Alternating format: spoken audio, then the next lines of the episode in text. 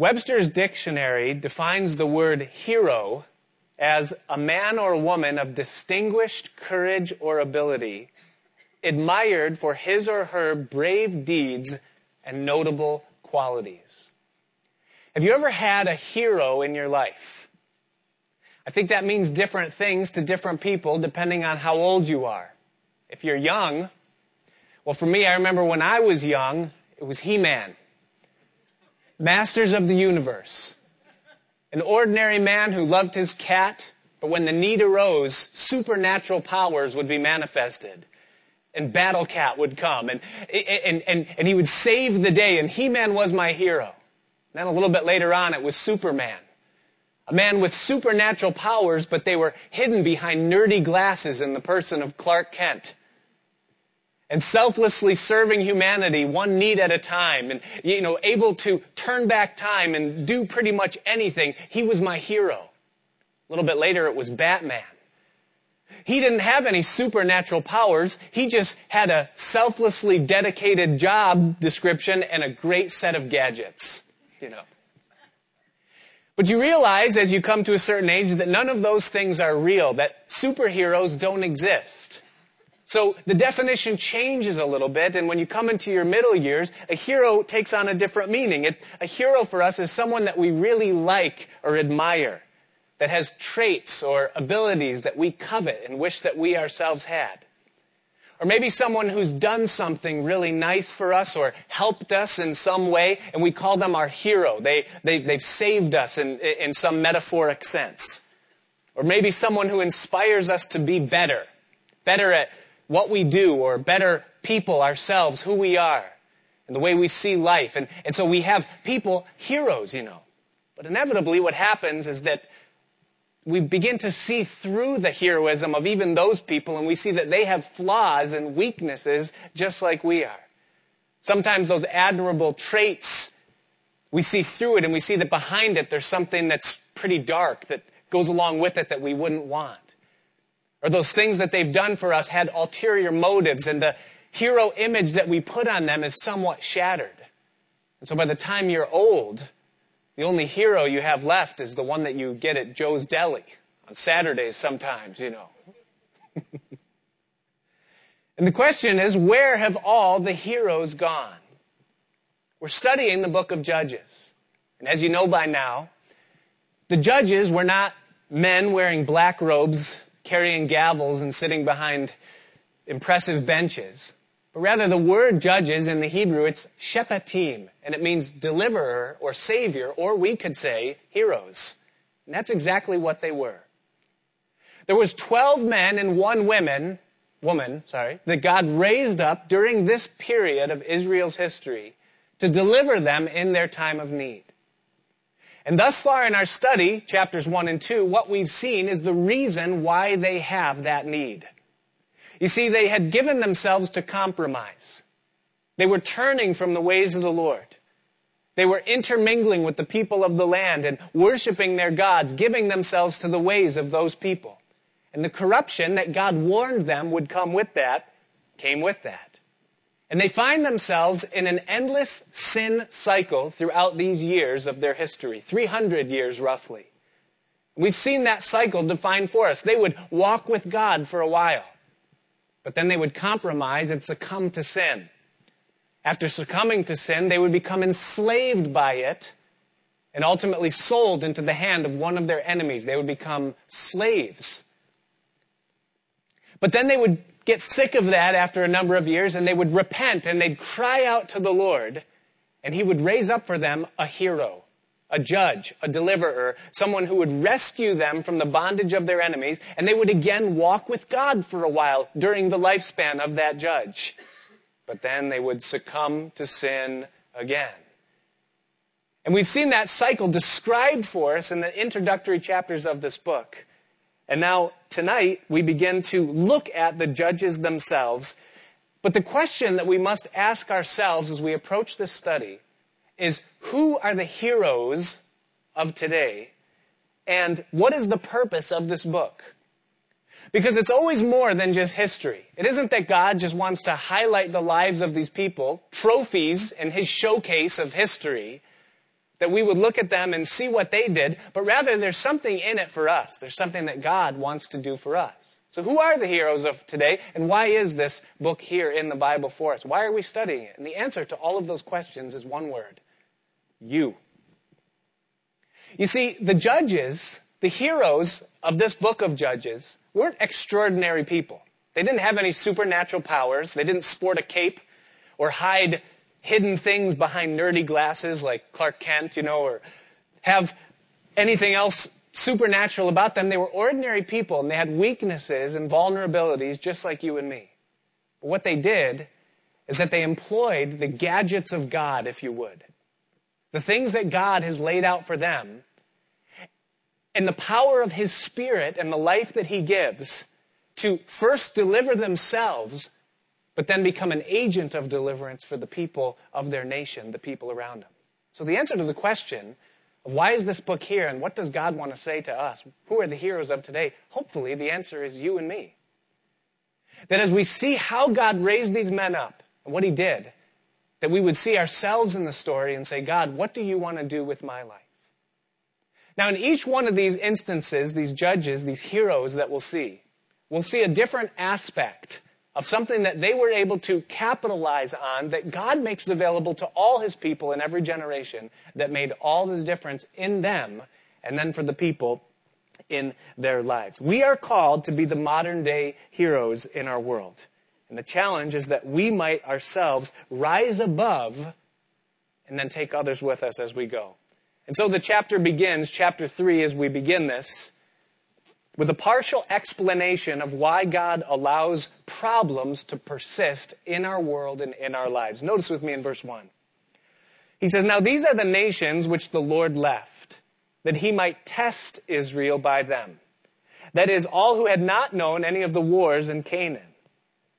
This was only so that the generations of the children of Israel might be taught to know war, at least those who had not formerly known it. Namely, 5 lords of the Philistines, all the Canaanites, the Sidonians, the Hivites who dwelt in Mount Lebanon, from Mount Baal Hermon to the entrance of Hamath. And they were left that He might test Israel by them to know whether they would obey the commandments of the Lord, which He had commanded their fathers by the hand of Moses." Now, we've already seen that it wasn't God's initial intent to leave any of the people there in the land. But the people didn't do their job. They didn't drive them out as they had been instructed. And so now God resigns to leave them there among them. They're dwelling with their enemies in the promised land that God gave to them. And you say, well, wait a minute, that's not good. No, it's not good, because it will be a thorn in their side and a scourge to them, like God said. But the Bible also says that God works all things together for good for His people, to those who love Him and are called according to His purpose. So here in these opening verses, God tells us why or what He's going to do through the presence of these people in the midst of His land. And He gives 3 things that He's going to do with them. First of all, He's going to use the enemies of Israel to test His people to see whether or not they will choose Him. The Bible says that God made us free moral agents. When God created man, He gave man and us successively through man the ability to choose freely what we want to do with our affections and with our love. And the whole reason that God made man was so that He might have a free moral agent that would willingly be able to choose Him and love Him. That's what God wanted. He didn't make us to be robots. He could have. He could have just put a little light switch inside of us that, He would flip at some point and we would just become God lovers. We would say, I love you, God. I will worship you. I want to follow you. But He didn't make us that way. He gave us a choice. And that's the primary prerequisite if love is going to be real, is that it has to be a choice. If I propose to my wife with a baseball bat, there'll always be a question mark in my mind as to whether or not she really loves me or whether or not she is afraid of me. And God's not looking for people to be in relationship with Him because they're afraid of Him. He wants us to respond to His love for us by loving Him in return. And so God gives to every man, woman, and child a choice as to whether or not they're going to follow him. He doesn't force any of us. And so God says the first good thing that will come from the enemies, the struggles, the difficulties, the scourges in the lives of his people is that it will be an opportunity for them to make a choice. Do I want to go away from the Lord and serve the gods of the land? Or do I want to turn from the gods of the land and serve and live for and love the Lord? What do I want to do? And God says, I'm going to test them by them. So testing is number one. Number two is that he's going to teach them. He says that the second reason for it is because there are some people that are born in the land that were never taught how to fight. And the presence of the enemies of God among them will be for them a constant source of education. You ever wonder why, when you got saved, when you chose the Lord, why your troubles and your trials didn't just disappear and go away? Lord, I love you. Lord, I'm following you now. Why is this so hard? Why do I still have these temptations and these desires for sinful things? Why is there this constant presence of wickedness around me that's pulling me in, that's drawing me towards it? Why? And the Lord says, his answer is to teach you. He uses our struggles and our temptations to teach us how to fight. What does he teach us? He teaches us the difference between good and evil and the reason why good is good and evil is evil. He uses our temptations and struggles to do that. He teaches us the nature of our fallen flesh and of our own weaknesses. The difference between the spirit that's willing and the flesh that's weak. Both things living inside of us. He teaches us to recognize temptation when it comes. At first, we don't even see it coming. It hits us, it blindsides us. But after a while, after a few knockdowns, we become familiar. Just like you would in a fight, you know. If you get punched in the face a few times, after a while, you learn how to duck. So our struggles teach us to recognize temptation. And then, what we have to do to stay free. I mean, if I don't want to be ensnared by the things that I'm drawn to in my flesh, then there's certain strategies that I need to employ. But I would never learn those strategies if I didn't fall sometimes and get tripped up by the things I struggle with. So we learn from it. And then finally, we learn to hate sin and its deceitfulness. I don't know if you've come to that point yet in your life where you've struggled with a sin or some sins so much to the point where you literally come to hate them. You're in a good place if that's happened to you. And sometimes the only way it can happen to you is through that struggle and the constant defeat. But then you're assured the victory because the Bible says that the fear of the Lord is to hate evil. And it's the beginning of wisdom. So God uses our enemies to teach us how to fight, how to engage in spiritual warfare and keep ourselves in a place of freedom because God wants us to be free. And so he uses their enemies to test them. He uses them to teach them. But then he says again, now in verse 3 there and 4, he says to prove them. To prove whether or not they will keep his commandments or not. You say, wait a minute, isn't that a little bit redundant? Didn't he already say that he would test them? What's the difference between the testing and the proving? Here's the difference. I've asked you to turn to James chapter 1. Let me show you a verse here. He says up in verse 4 of chapter 1, I'm sorry, not verse 4, verse 2. He says a verse that causes us to furrow our eyebrow a little bit. He says, my brethren, count it all joy when you fall into various trials. Now, let me ask you a question. When's the last time you rejoiced when you fell into a trial or a temptation? Did you say, oh, yeah, this is great. I'm being tempted. A trial, difficulty, yes.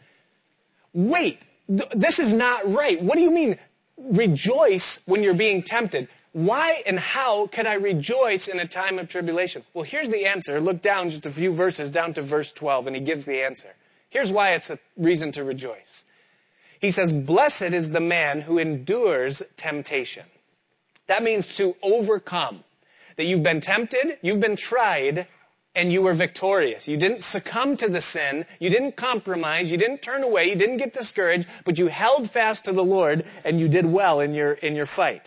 He says, blessed is the man who endures. Why? For when he has been approved. And if you're reading out of a King James or a New King James and you see that word there, circle it in your margin and just divide it. Take the AP and put a parenthesis after it and you'll see the word proved in there. That once you've been proved, meaning that God has saved you. You've chosen him. And now he's taught you. Your struggles have buffeted you and trained you, and you've learned your boundaries, and you're walking the narrow path. You say, those trials are still coming. Those temptations still come. That's right, because now he's proving you. He's testing you with fire to see the quality of your love and your devotion to him. And here's why he does that. Because when he's been approved, he will receive the crown of life which the Lord has promised to those who love him. Meaning, you've loved him, so you've chosen him. You've been tested and tried by him. You've been victorious, and now you've been approved, and God grants to you. It's like he takes your file in heaven. You're saved. You're going to heaven. He did that through the blood of Christ. But he takes the big stamp, and he goes, poof, and he stamps approved. You've been tried, tested, you're faithful, you're devoted to him. He says approved, and then he issues to you what James calls here the crown of life. We see that given to God's people throughout the pages of Scripture. I think of Jacob. He was saved at a much earlier age than when he more or less received his crown. 20 years after leaving his father's house, after all of his children had been born, he had been blessed and prospered, and now he's being brought back into the land. It says the night before he met with Esau, a man wrestled with him. And the Lord met Jacob and began to wrestle with him there at Peniel. And he wrestled with him all night long.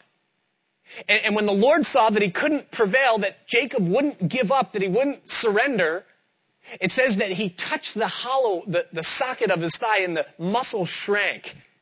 And then the Lord said, let me go. It's daylight. It's time for me to go. And Jacob held on, and he said, I'm not going to let you go until you bless me.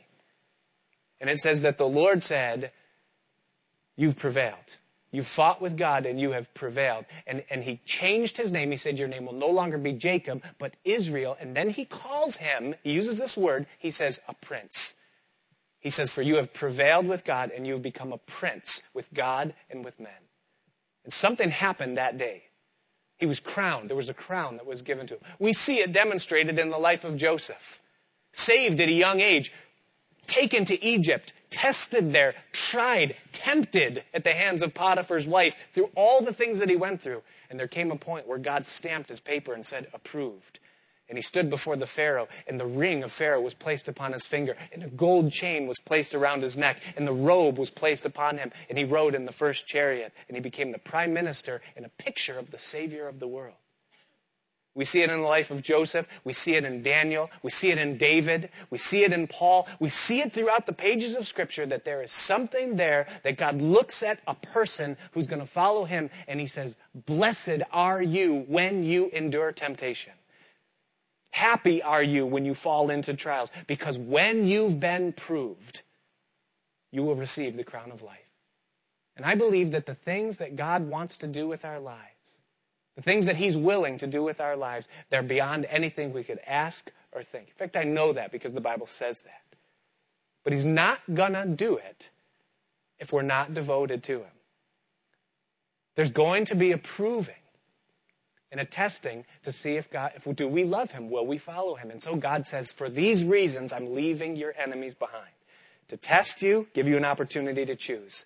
To teach you how to fight, to know your boundaries, and then to prove whether or not you're going to love me and follow me and walk in my ways, that you might receive the crown of life. And so he gives them these three reasons, and now he gives them the conditions that preceded the first of the judges. Look with me at verse 5, back in Judges.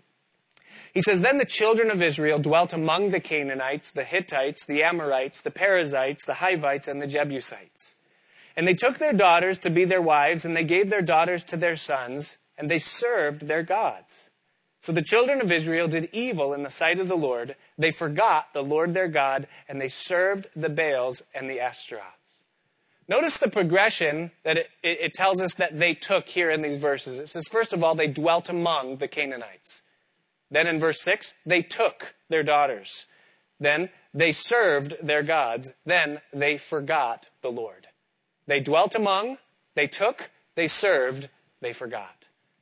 And that's always the progression that sin takes when we compromise the ways of the Lord. First, we dwell among things that we shouldn't be dwelling among. We get too close to the boundaries we know we shouldn't be close to. And inevitably, then, we take the thing that we're not supposed to take. It ultimately leads us to serving something, becoming a slave to something we don't want to be a slave to, and ultimately results in forgetting the Lord. I'm amazed at our ability to forget the Lord. You would think, how could you forget God?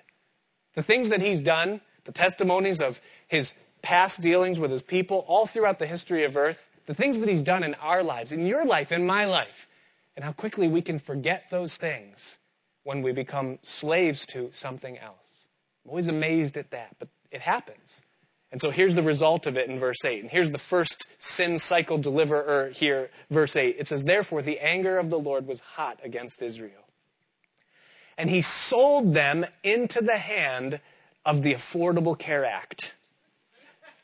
No, I'm just kidding. It doesn't say that. It was just a joke. I was just kidding, you know. No, it says... I'm sorry, I'm going to get in trouble for that. Don't write letters, you know. It says that he sold them. Now think about that. Mark it in your Bible. Circle those words. The Lord sold his people. There was a deal. There was an instance where the enemy of God was in the conference room with God, and God said, I'm giving him into your hand. Ouch. It says that the Lord sold them into the hand of Cushan-Rishathaim, king of Mesopotamia, and the children of Israel served Cushan-Rishathaim 8 years. And when the children of Israel cried out to the Lord raised up a deliverer for the children of Israel who delivered them, Othniel, the son of Kenaz, Caleb's younger brother, or it was Caleb's nephew, literally. And the Spirit of the Lord came upon him, and he judged Israel. He went out to war, and the Lord delivered Cushan-Rishathaim, king of Mesopotamia, into his hand, and his hand prevailed over Cushan-Rishathaim. So the land had rest for 40 years, then Othniel, the son of Kenaz, died. Now the first enemy that's raised up against them is this king by the name of Cushan-Rishathaim. And 4 times his name is repeated in these few verses. His name means double wickedness. Now, in every one of these instances, you're going to see 3 ingredients. You're going to see, first of all, a problem. In this case, the problem is Cushan-Rishathaim, double wickedness. Then you're going to see, what's the word I'm looking for? There it is again, the brain shutting down. The action, and then you're going to see a solution. So a problem, an action, and a solution. The problem here, it's Cushan-Rishathaim, double wickedness. And that's what sin always results in. Sin is such a deceptive thing. The Bible warns us about the deceitfulness of sin.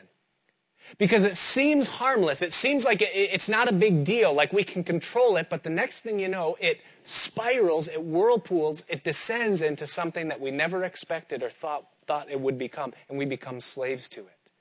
The story is told, I printed this up. It says that raccoons go through a glandular change at about 24 months. And after that, they often attack their owners. Since a 30-pound raccoon can be equal to a 100-pound dog in a fight, I felt compelled to mention the change coming to a pet raccoon owned by a young friend of mine, Julie. She listened politely as I explained the coming danger. I'll never forget her answer. It'll be different for me. And she smiled as she added, Bandit wouldn't hurt me. He just wouldn't.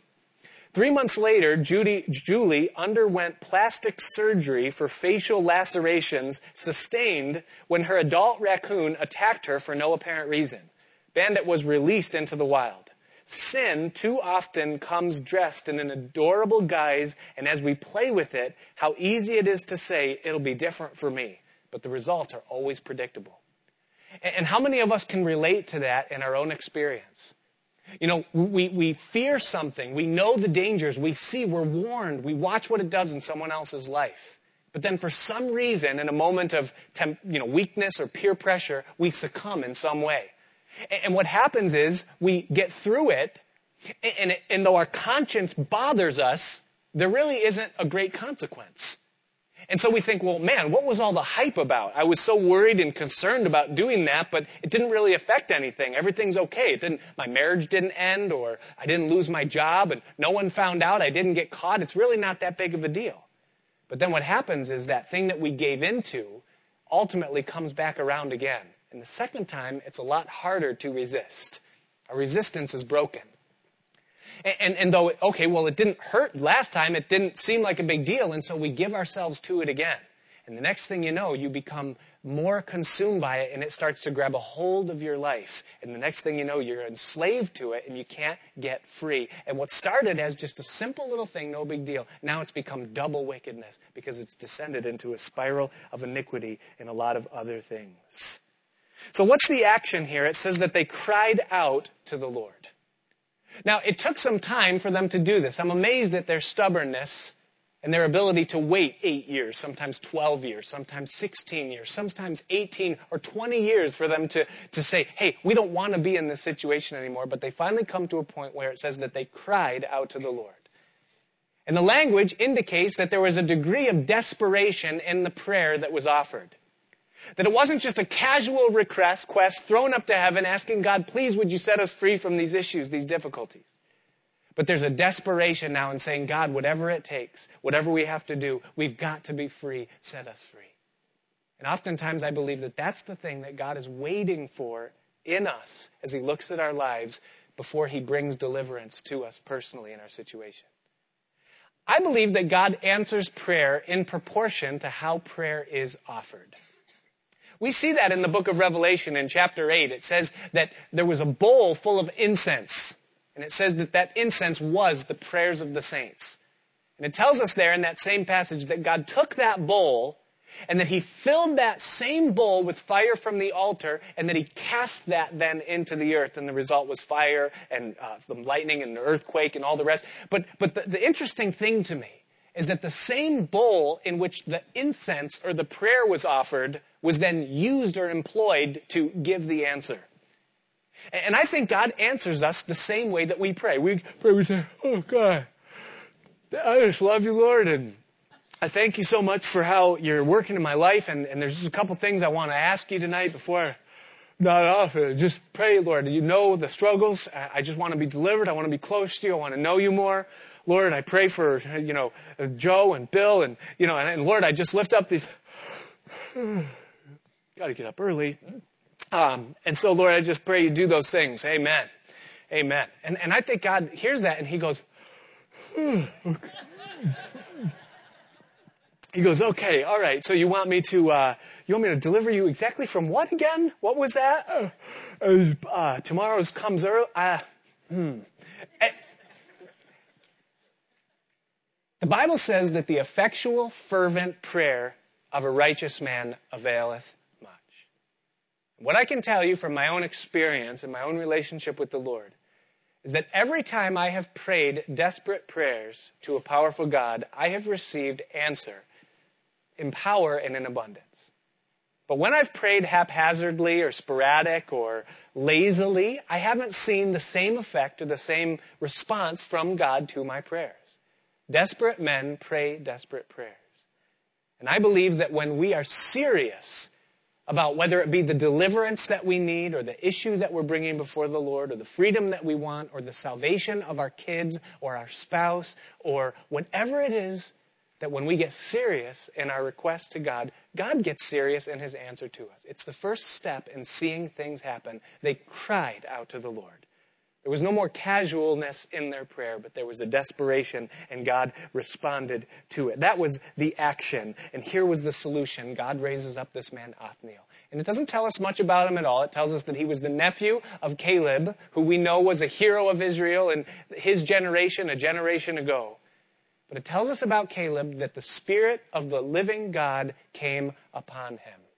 That's the gadget of God employed by this man, Othniel, that led to his own deliverance and the deliverance of Israel. And it's the same thing that God wants to give to you and me today, that the Spirit of the living God would come upon us.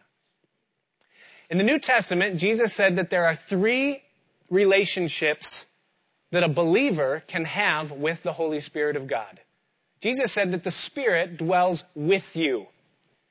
And when the Spirit dwells with a person, he's an external lamp or a light, a source, a guide. It says that he'll lead you into all truth. The second experience, Jesus said, he shall be in you. And the Holy Spirit, when we give our lives to Christ, he comes inside of us. He stands at the door and knocks. And the Spirit of the living Christ comes and lives inside, and he gives us the mind of Christ. He opens up the Word of God to us. He gives us the comfort and the peace of God and the joy of the Lord. And all of the fruit of the Spirit begins to birth in our lives as the Spirit indwells us, lives inside of us. But the third one that Jesus spoke of just prior to his ascension, he said in Acts chapter 1, verse 8, he said that you will receive power after that the Holy Ghost comes upon you. And then you shall be witnesses for me in Jerusalem, Judea, and Samaria, and to the uttermost parts of the earth. And it's that third relationship that's illustrated here in the life of Othniel. It says that the Spirit came upon him. And it empowered them to stand up against the enemies of God, to make a stand for what was right, and then to be an agent of deliverance, a hero for the people when the power of God came upon him. See, the indwelling is for us, the with is for us, but the upon is for others. That God would anoint us, use us, equip us to be fruitful in the lives of other people. We are pneumatic tools. Did you know that? Do you know what a pneumatic tool is? I had to do a brake job on my minivan this past weekend. Minivans go through brakes quite quickly, you know, especially when they're full. So to take the tire off, we've all been there, whether it's in someone else's garage or your own, you grab the pneumatic air gun and you put the right socket on, you plug it into the compressor, and then you go poof, poof, poof, poof, poof, and the tire, poof, and it just comes off. And you're like, yes, yeah, you know, and you're just kind of like, you know, you're like, no one's looking, so you know, you're like, this is awesome, you know. Or pneumatic nail guns, you know, I use those all the time at my house. And again, when no one's looking, you know, you're up on the ladder, you're shooting some things in, you see a deer walking through the backyard. And you go, you pull a little safety bag, you know, and it doesn't hit, you know, you can't hit them. It's the male thing. We got to try, you know. You get the arc right, and if you hit them, it hits the side. You know, I'm speaking from experience, you know. One time I actually was doing it with a staple gun, and I put a staple through my thumb. I was a little too close to the safety. That was actually the last time I did that. But see, there's something about the pneumatic tool that it's just a feeling of power, you know. I mean, what does it take the human hand to drive in a nail with a hammer? It takes a little bit of force and a little bit of effort, you know. But with the gun, you... What does it take to remove a lug nut by human force? You're jumping on the thing. You're trying to break the thing free and get it loose, you know. But not with the pneumatic gun. Now, see, you and I, we are pneumatically powered. The only place there's power in our lives to do any real good is when we're plugged into, and I hate to use that word because the Spirit is not a force, and he's not an energy, and he's not a compressor. He's a person. But he's an infinitely powerful person. And when we are anointed and empowered by his Spirit, we can do supernatural things. Now, if I were to try to use the pneumatic lug nut air gun without the air hose, and so I'm going to blow into it. I'm going to put my mouth on the nozzle and pull the trigger. I would probably pass out, and I know I wouldn't get the thing loose because I just don't have the kind of force that it takes to power that thing, you see? And the same thing's true in our lives. It isn't until the Spirit comes upon us that we experience the power of God that we need, first of all, to get deliverance in our own lives, but then to be of any use for someone else, as we would have God use us to be heroes, in a sense, for them. And so we need this power in our lives. And the good news is that it's available to us. The Bible says that the promise is for you and your children, as many as are afar off, even as many as the Lord our God shall call.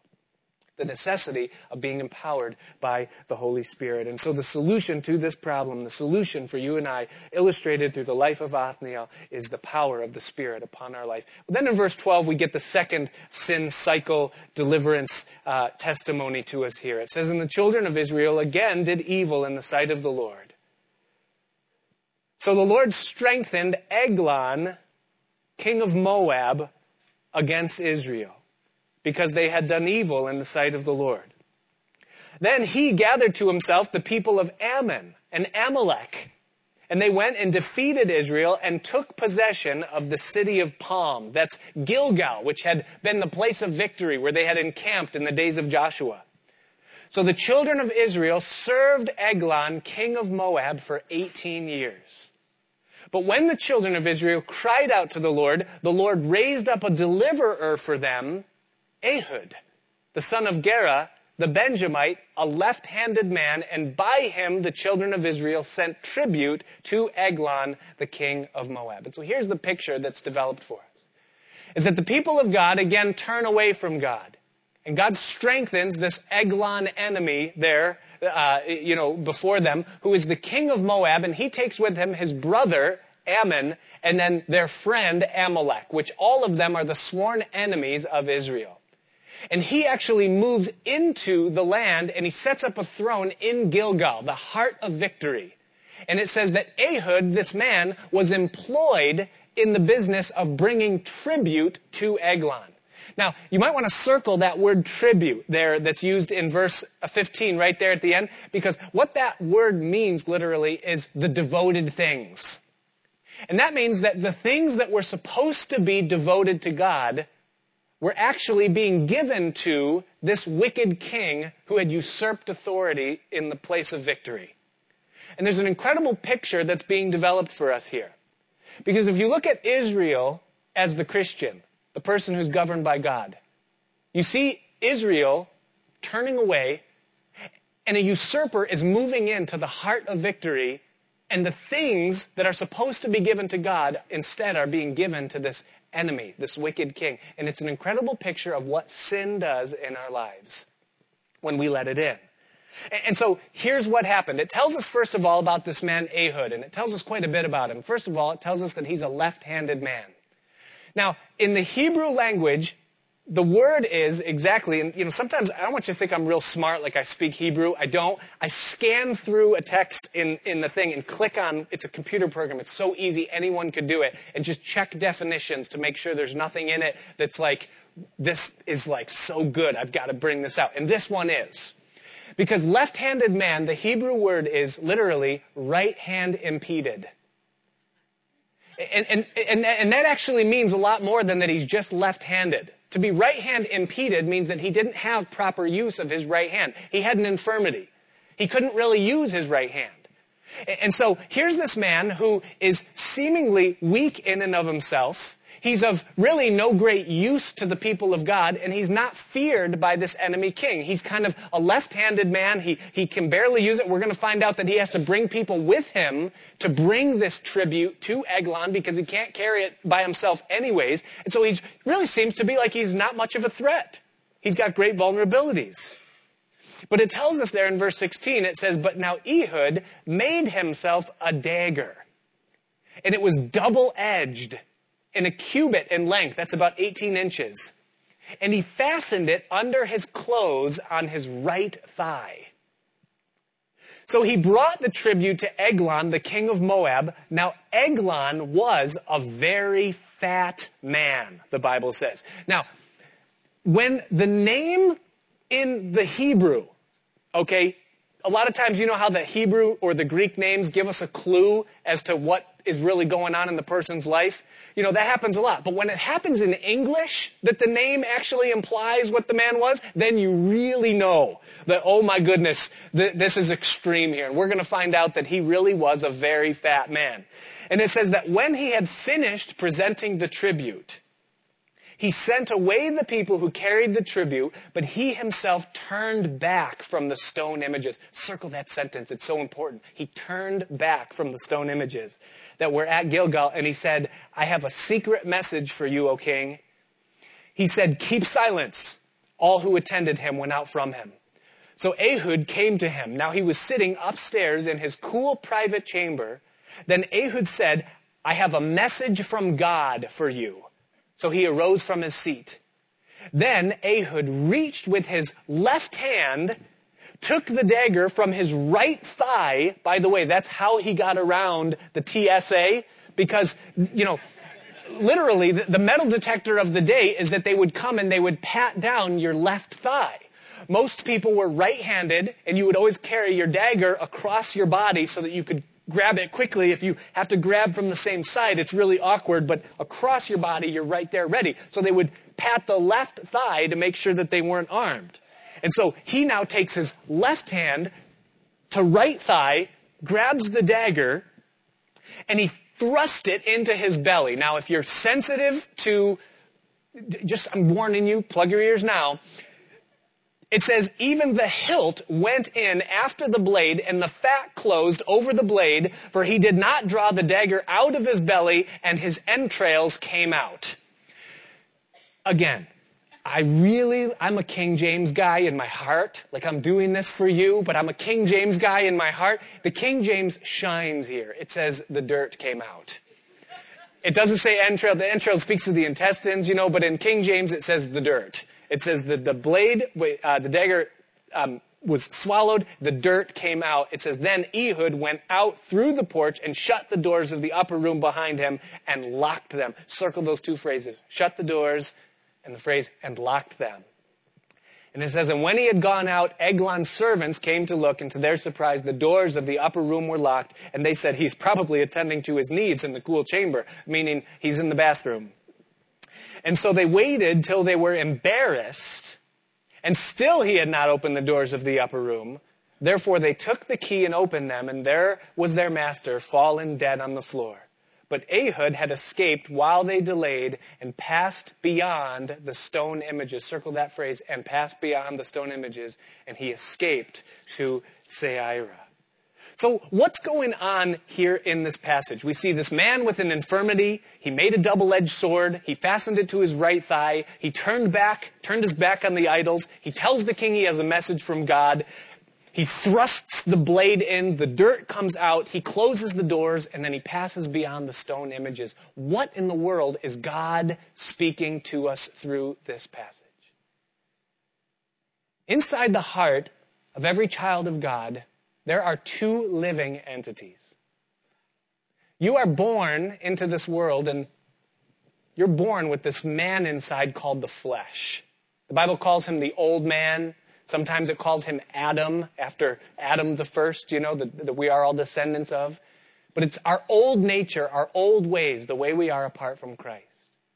When you are born again by the Spirit of God, the Bible says that Jesus comes and he lives inside of you. The Holy Spirit lives inside. And then this battle begins. This mature and strong flesh is called to be crucified and serve the Spirit, and the throne of your heart is to be occupied by the Spirit of God.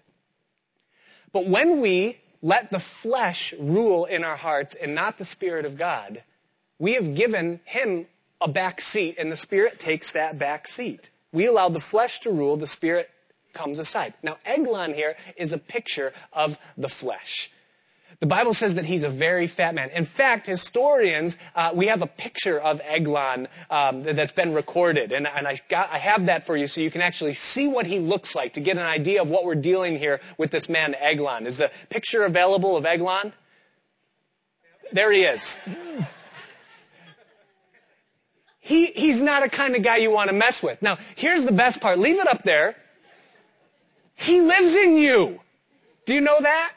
That he lives in you, and he lives in me. That's the flesh. And here's the problem with the flesh, is that the flesh is very fat, and the flesh never loses weight.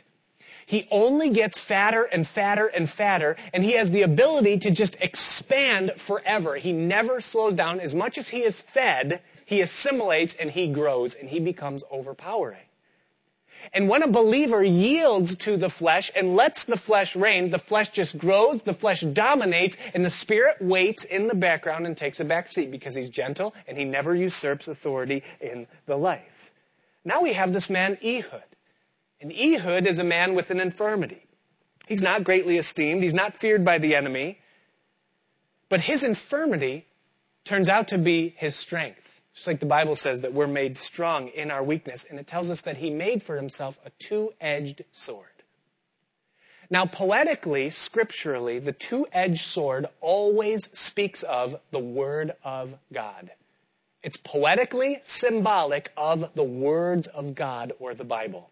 Hebrews chapter 4, verse 12 says that the Word of God is living and powerful and sharper than any two-edged sword. piercing even to the dividing asunder of the soul and the spirit, the joints and the marrow, and it is a discerner of the thoughts and the intents of the heart. The word of God, the sword of the spirit. Ephesians 6:17, Paul, when he talks about the armor of God, the only offensive weapon, he says, and taking the sword of the Spirit, which is the Word of God. When Jesus returns in the book of Revelation, chapter, 20 or 19, verse 21, when Jesus returns, it says that on his thigh, he's got a name written, which is, the King of Kings and the Lord of Lords, and it says that out of his mouth went a two-edged sword, through which he devoured his enemies. And so in the Bible, the sword is always symbolic, and especially the two-edged sword, of the Word of God. And so here's what he does. He takes this sword, and first of all, he turns his back upon the idols, and then he thrusts the sword into the heart of the problem. He puts the sword into the flesh. He inserts it into the usurped throne room, the place where evil has taken over, that it's not supposed to be. He puts it in there, and notice that he puts all of it in. Not just the blade, the New Testament, the sharp part, but the haft of the blade too, the handle. The whole thing gets swallowed up in there, and notice the result of it. It says that the dirt came out. That's the solution when the flesh has dominated your life. You put the Word of God in, and the dirt will come out. That's the solution. That's how you get by in this thing. So he does that, and then it says that he closes the door to that problem. It says he closes the door, he locks it behind him, and it's a done deal. It's settled. That's done. I'm done with that. Eglon is through. And then it says, from there, that he passed by the stone images. In other words, he got past his problem. See, the problem was they had set up images in the place of victory. And he said, I'm done with it. I've put the sword of the Spirit in. The dirt has come out. That problem is dead. I've locked the doors. I've gotten by. So how do we get beyond our problem? You put the word in. Jeremiah chapter 23, verse 29 says, the prophet says this. He says, is not my word, speaking for the Lord, like a fire, says the Lord, and like a hammer that breaks the rock in pieces? There's nothing too hard for the word of God. His word is strong and powerful and able to break even the hardest things within our heart. Psalm 119, verse 9, it says, how shall a young man cleanse his way? By taking heed according to your word. Isaiah chapter 55, verses 10 and 11, it says, for as the rain comes down and the snow from heaven, and do not return there, but water the earth and make it bring forth in bud, that it may give seed to the sower and bread to the eater, so shall my word be that goes forth from my mouth. It shall not return to me void, but it shall accomplish what I please, and it will prosper in the thing for which I sent it.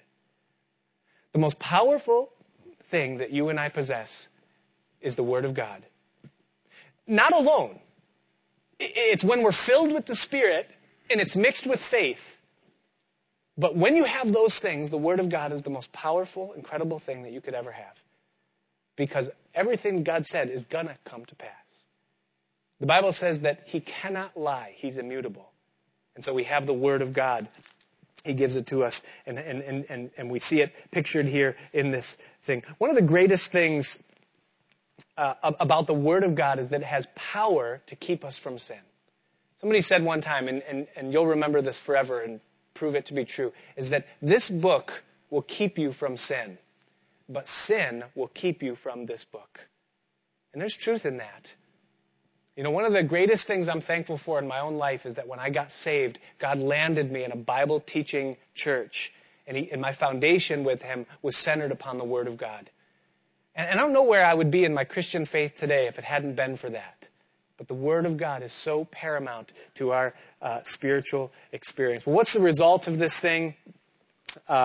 If you look In verse 27, it says, And it happened that when he arrived, so now Ehud comes back from Gilgal to where the people are. It says that he blew the trumpet in the mountains of Ephraim, and the children of Israel went down with him from the mountains, and he led them. And he said to them, Follow me, for the Lord has delivered your enemies, the Moabites, into your hand. So they went down after him, seized the fords of the Jordan leading to Moab, and did not allow anyone to cross over. And at that time they killed about 10,000 men of Moab, all stout men of valor, not a man escaped. So Moab was subdued that day under the hand of Israel, and the land had rest for 80 years. And we'll pause right there in our study, because verse 31, we get a whole new judge and a whole new set of circumstances and how this is. But what we've seen tonight in our study, essentially, is we've seen the first two hero-making helps, if you would. Things that God has made available to us that we might be victorious in our Christian experience. One is the power of the Holy Spirit upon our lives. Number two is the Word of God, the sword of the Spirit that's able to keep us from evil. How many have ever seen the original Superman, the one with Christopher Reeves? Anybody not seen that? Like, you have no idea what I'm talking about, Superman with Christopher Reeves, you know. But you know who Superman is, right? Okay. There's a scene in that movie when you know, Clark Kent basically comes of age, and he, you know, has to go to the North Pole, and he goes there, and it's at that place that he kind of discovers who he is. He knows he has all these powers, that he can do all these things, but he doesn't have any purpose behind him. Why am I here? What's the purpose of all this thing? What did God, or what did, you know, what is this? Why am I here? And he goes there, and there he meets his father. It's a great illustration, you know. And his father explains to him why he's there and what those powers are for. And he kind of, you know, he leaves there a different man because he has a purpose. Now I know what these things are about. And in some sense, you could look at these judges in your own life, and you can almost hear the voice of your father saying, look, these are the things that I want to do in your life, to equip you with and employ you to go forth and to make a difference in the lives of other people. But you can't make a difference for someone else until you yourself have been delivered. So may God grant to us the ability to receive what he has for us, to take it and use it for his glory. Amen? Father, we just thank you tonight for these incredible stories, Lord. They're so pregnant with meaning. And you teach us so much through them. And we just pray, Father, that you would speak to us and to make application in a personal way now. Lord, some of us, we have situations where we look and we say, we are servants to double wickedness. Or we look at our lives and we say, our flesh has risen so much over us that it's unpenetrable. We can't get past this enemy, this carnal behavior. But Lord, tonight I pray that by the power of your Spirit and the power of your Word, you would help us to rise above those things, and that we might experience deliverance through your name and through what you've given. So teach us, Lord. Help us. And send us. That it might not just be for us, but it might be for others as well. And so we give thanks to you, Lord. Pray your will be done in our lives. In Jesus' name. Amen. Let's all stand.